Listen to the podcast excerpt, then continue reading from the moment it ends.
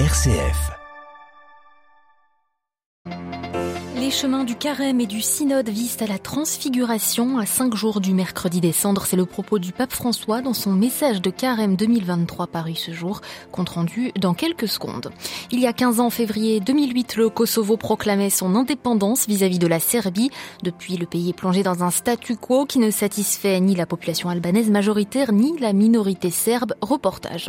Plusieurs banques libanaises saccagées hier à Beyrouth, Tripoli, le fait de manifestants en colère contre la vertigineuse dévaluation de la livre libanaise face au dollar, dépréciation de plus de quatre-vingt-dix-huit pour cent de sa valeur en trois ans de crise économique. L'un des pays les plus pauvres de la planète, le Burundi, enclavé dans la région des Grands Lacs d'Afrique de l'Est et sans carburant depuis des semaines, en cause le monopole dans l'importation pétrolière et le manque de devises. Radio Vatican, le journal, Delphine Allaire. Bonjour. À quelques jours du mercredi des cendres, le message du pape François pour le carême a été rendu public ce matin. François s'appuie sur l'évangile de la transfiguration pour expliquer le sens de cet itinéraire ascétique jusqu'à Pâques, tout en faisant un parallèle avec le chemin synodal. Adélaïde Patrignani. Oui, Delphine, en chemin pour quarante jours qui ressemble à une excursion en montagne. François file la métaphore. Le carême est une expérience d'ascèse, rappelle-t-il, qui exige effort, sacrifice et concentration. Un itinéraire partagé avec d'autres compagnons de route, tout comme le synode.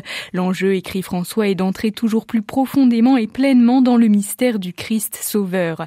La transfiguration, c'est aussi le moment où Jésus apparaît dans sa gloire, récompense après l'effort de la montée. Le processus synodal semble lui aussi souvent ardu et nous pourrions parfois nous décourager, admet le pape, mais ce qui nous attend à la fin est sans aucun doute quelque chose de merveilleux et de surprenant qui nous aidera à mieux comprendre la volonté de Dieu et notre mission au service de son royaume.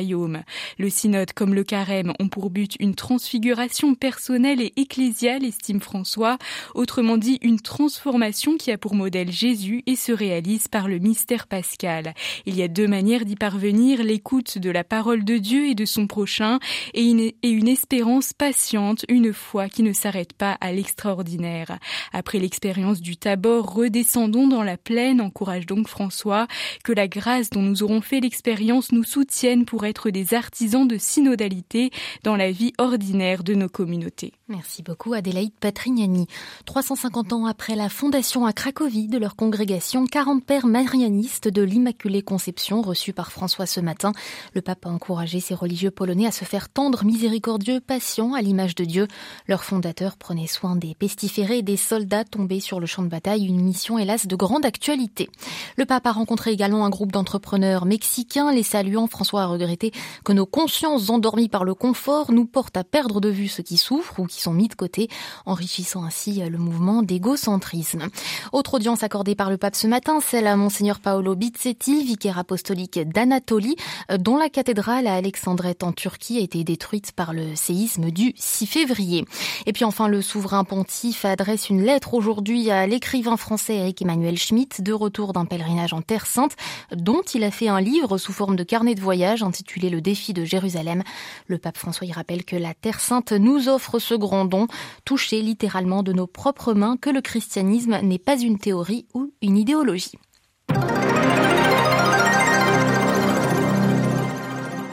Dans l'actualité internationale ce vendredi, le Kosovo indépendant de la Serbie, c'était il y a quinze ans, le dix-sept février deux mille huit, une indépendance non reconnue par l'ONU ou l'U E.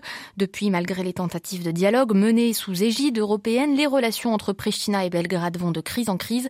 Mais alors que la guerre fait rage en Ukraine depuis près d'un an, les Occidentaux sont bien décidés à stabiliser ce front potentiel dans les Balkans, où les communautés sont donc loin d'être apaisées. Illustration Pristina, Simon Rico.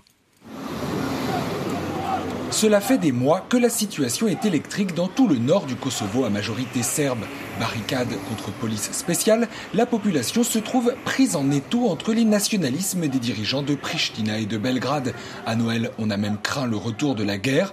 Engagé de longue date dans la réconciliation entre Serbes et Albanais, le metteur en scène Kushtrim Kolici, basé à Pristina, regrette que beaucoup de temps ait été perdu depuis l'indépendance.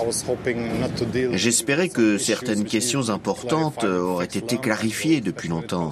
Je pense aux relations intercommunales, communautaires, aux relations entre la Serbie et le Kosovo, ou encore à la mémoire de la guerre. Notre société reste très polarisée, très nationaliste, très radicale. C'est vraiment triste. En ce quinzième anniversaire de l'indépendance, le Kosovo retient son souffle. Ces dernières semaines, l'Union européenne et les États-Unis négocient au forceps un accord flou dit de normalisation des relations avec la Serbie.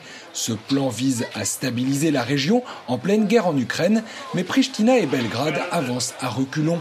Lassés des interminables querelles et d'une indépendance toujours contestée, les jeunes Kosovars sont nombreux à prendre la route de l'exil. Simorico, Pristina pour Radio Vatican. Rishi Sunak en Irlande du Nord. Aujourd'hui, le Premier ministre britannique rencontre les dirigeants de la province à Belfast avant un possible accord délicat sur les contrôles post-Brexit. Vive tension hier au Liban, à Beyrouth, Tripoli. Plusieurs banques ont été incendiées et saccagées. Les manifestants en colère protestent contre la chute vertigineuse de la livre libanaise face au dollar. L'armée a dû intervenir pour éviter la généralisation du chaos. Le récit à Beyrouth de Paul Khalifé. Du nord au sud, en passant par la plaine orientale de la Bekaa, des centaines de Libanais ont laissé éclater leur colère après une nouvelle dépréciation record de la livre libanaise face au dollar jeudi. À Beyrouth, des militants et des passants ont mis le feu à six agences bancaires et détruit les devantures d'autres établissements. Dans une banlieue cossue à l'est de la capitale, des protestataires ont incendié le portail à l'entrée de la résidence du patron des banquiers. Les banques sont en grève ouverte depuis une dizaine de jours pour protester contre des actions judiciaires entamées par une juge anticorruption. Un grand nombre de distributeurs automatiques de billets ne sont pas opérationnels, provoquant un manque de liquidités et aggravant les difficultés des Libanais.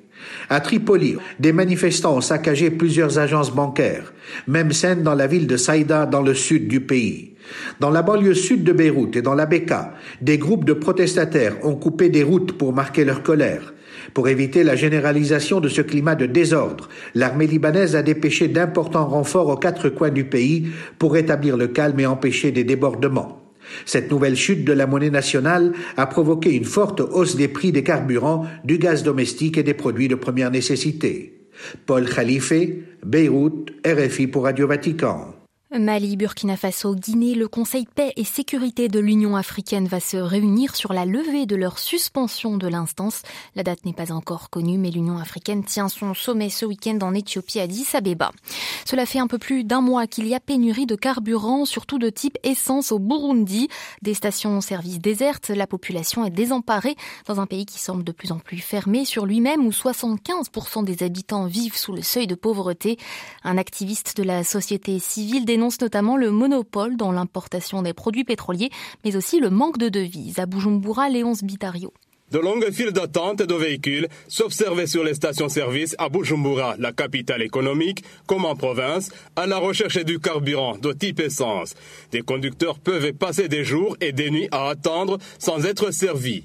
Certains, ayant perdu tout espoir, tentent de traverser la frontière vers la République démocratique du Congo. C'est rare d'avoir l'essence en permanence pendant deux mois de suite depuis janvier deux mille vingt-deux. Gabriel Roussili, président de l'Observatoire de lutte contre la corruption et les malversations économiques, estiment que le monopole d'importation, le manque de devises, mais aussi l'absence de stocks stratégiques sont les unes des principales causes de cette situation. Ne pas disposer d'un stock de réserve de devises, ne pas disposer d'un stock stratégique carburant. On peut dire à Nemo que le pays est en danger économiquement. C'est la vie qui est arrêtée. Gabriel Roussili s'insurge contre des décideurs. Selon lui, c'est difficile qu'ils pensent à l'intérêt général des citoyens. Le directeur général de la régie de production et de distribution d'eau et d'électricité, la régie des eaux, qui distribue le carburant au nom du gouvernement, fait savoir qu'il y a eu un problème technique à Dar es Salaam, tranquillisant pourtant que c'est résolu pour le moment. Léon Sebitaliho, Bujumbura, Radio Vatican. Plus de cent quatre-vingt-cinq mille déplacés au Somaliland en raison de violences, c'est le décompte de l'ONU publié hier soir. Le Somaliland, région autoproclamée indépendante de la Somalie, théâtre de tensions ces derniers mois entre forces armées de la région et milices loyales au gouvernement central somalien.